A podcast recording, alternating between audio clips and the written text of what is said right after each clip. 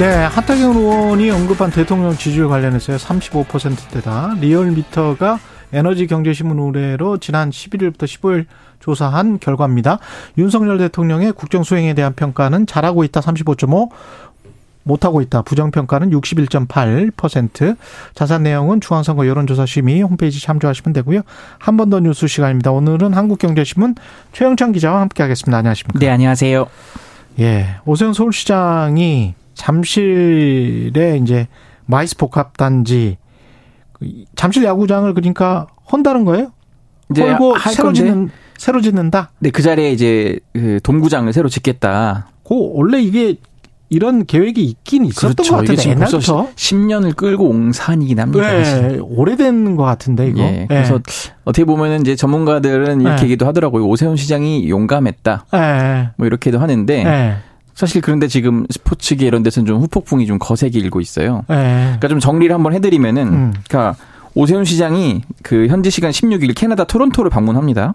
류현진 선수 소속, 팀이죠 토론토 블루제이스 그 홈 경기장인데 거기가 이제 돔구장인 그 로저스 센터에다가 메리어트 시티 센터 호텔이 연결이 돼 있어요. 예. 그래서 그걸 둘러보면서 잠실 야구장 일대에 대한 시설 배치도와 같은 그런 구체적인 개발 계획안을 음. 해외에 나가서 발표를 하는 거예요. 예. 근데 그 계획대로라면은 2025년 시즌이 끝나고 2026년부터 잠실 야구장이 해체에 들어갑니다. 2026년부터? 예. 그러면 예. 이제 2031년까지 국내 최대 규모인 3만 석 이상 돔구장을 만들겠다 이런 음. 거고 민간 투자 방식이고요. 야구장이 보이는 객실 120개, 한강과 탄천이 보이는 객실 180개 이렇게 해서 한 300개 규모로 호텔을 호텔도 예, 야구장에 붙이겠다. 이런 구상을 이제 발표를 한 거예요.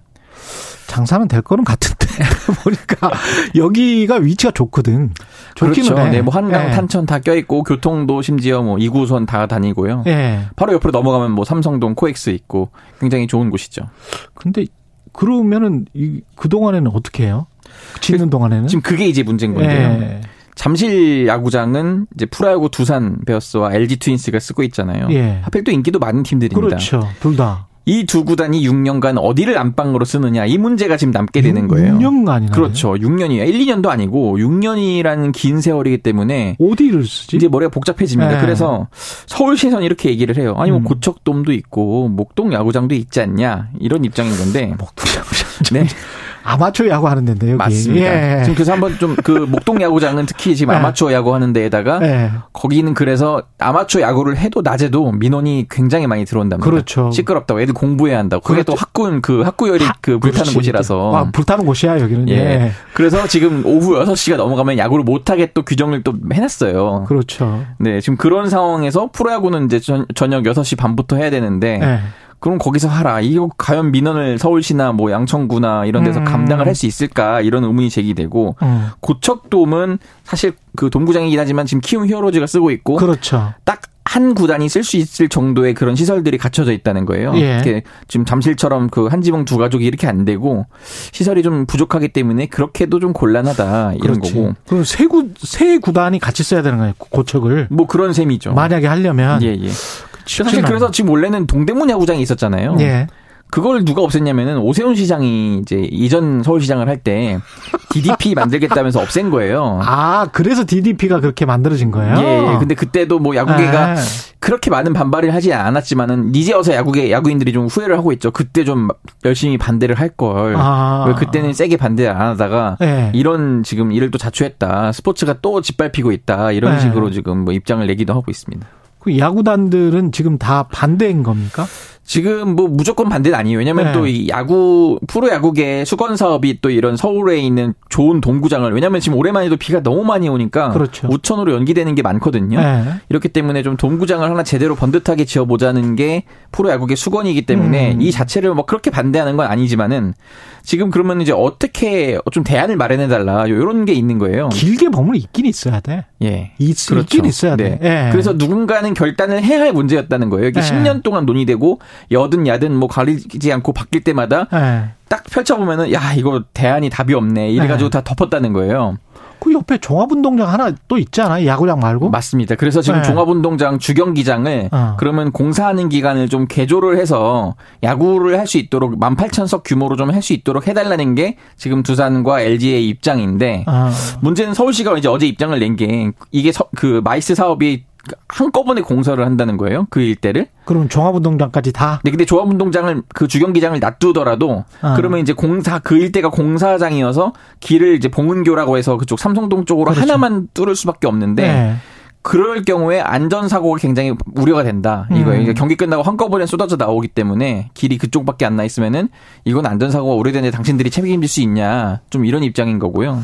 해외에서는 새로 구장 지을 때가 어떻게 합니까? 그러니까 보통은 그래서 네. 이렇게 그 일대를 동시다발적으로 개발한 게 아니라 그 어. 옆에다가 짓습니다. 그 옆에다 지은 다음에 네. 그다 지어지면은 기존 건물을 허물고 이런 식이에요. 뭐 뉴욕 아, 양키스도 그랬고 그렇구나. 요미우리 자이언츠도 그렇게 해왔고요. 아. 그런 식으로 좀 해법을 찾아갔으면 좋겠는데 네. 이게 또 뭐 비용 문제가 또 발생을 한다는 거예요. 그 일대를 동시에 개발해야지 안 그러면 뭐 1년이나 2년이 더 연장이 되고 그럴 그렇지. 때마다 또 이제 비용 문제가 발생합니다. 민간 입장에서 봤을 때는 이제 투자가 안 들어올 수도 있겠네. 여기 지금 한화가 일단 이미 투자를 해놓은 상태고요. 아 그래요? 네. 그래서 지금 한화는 계속 PF 비용이 뭐 발생한다 뭐 이런 얘기도 있습니다. 그렇구나. 아 이것도 이익이 상당히 걸려 있는. 예, 복잡하군요. 이란에서는 지금 히잡 의문사 1년 지났는데 예. 현지 분위기를 좀 알아봐야 될 것 같습니다. 유엔 총회장에서도 기습시가 있었 더라고요? 예, 맞습니다. 예. 지금 그 이란에서 히잡을 똑바로 쓰지 않았다는 이유로 해서 경찰서에 끌려가 숨진 그 마흐사 아미니 음. 20대 꽃다운 그 예. 여성이었는데 일주기를 맞았습니다, 벌써. 이란 전국 각지, 뭐 다른, 다른 나라에서도 지금 시위가 이어지고 있는데요. 이게 작년 9월 16일에 일어난 일이거든요. 히잡을 제대로 쓰지 않았다는 이유로 경찰에 끌려가 조사를 받던 중에 의문사를 한 건데, 음. 지금 요즘 보시면은 이제 그쪽 동네 SNS를 보면은 이슬람 공화국의 죽음을 이라는 구호를 외치는 모습이 지금 영상에 계속 올라오고 있거든요. 또 외신에 따르면은 그 아미니의 아버지가 지난 16일 당국에 의해 일시 체포가 됐다는 거예요. 음. 딸의 일주기 관련 행사를 열지 말라 이렇게 경고를 한 거고요. 지금 뭐 자살 공격 등을 그 계획한 테러리스트 수십 명을 체포했다. 이런 건 또 이제 현지 관영 언론들이 이렇게 보도가 잇따르고 있습니다. 예. 유엔 총회장에서 아까 말씀드린 대로 기습 시에도 일어났습니다. 예. 지금 예. 유엔 주재 이스라엘 대사인 길라드 에르단 대사가 벌인 건데 예. 지금 에르, 에르브라임 그 라이시 이란 대통령이 유엔 총회장에 가 있거든요. 음. 연설을 시작하니까 이제 에르단 대사가 마이 마흐사 아미니 그 사진에 딱 그 종이에다가 인쇄를 한 거죠. 예. 이란 여성에게 당장 자유가 마땅하다 이런 글이 새겨진 종이를 들고 연단에 다가섰고요. 에르단 대사는 시위 직후에 이제 본인 SNS에 이란 대통령을 테헤란의 도살자다. 이렇게 좀 지칭을 하면서 도살자? 시위 영상을 게재를 했습니다. 이스라엘 대사가 예, 예, 예. 그렇습니다. 그래서 살인자와 반유대주의자들에게 레드카펫을 깔아준 이들은 반드시 책임을 져야 한다. 이런 음. 식으로 좀 비판을 했습니다. 네, 이란 대통령은 또 반발을 하고 있습니다. 네, 뭐 거꾸로 또 미국을 비판을 하고 있고요. 음. 또 그런 상황입니다. 여기까지 듣겠습니다. 한국경제신문의 최영찬 기자였습니다. 고맙습니다. 감사합니다. KBS 라디오 최경영의 최강시사 2부는 여기까지고요. 잠시 후 3부에서는 여야 의원들과 함께하는 토론 준비되어 있습니다.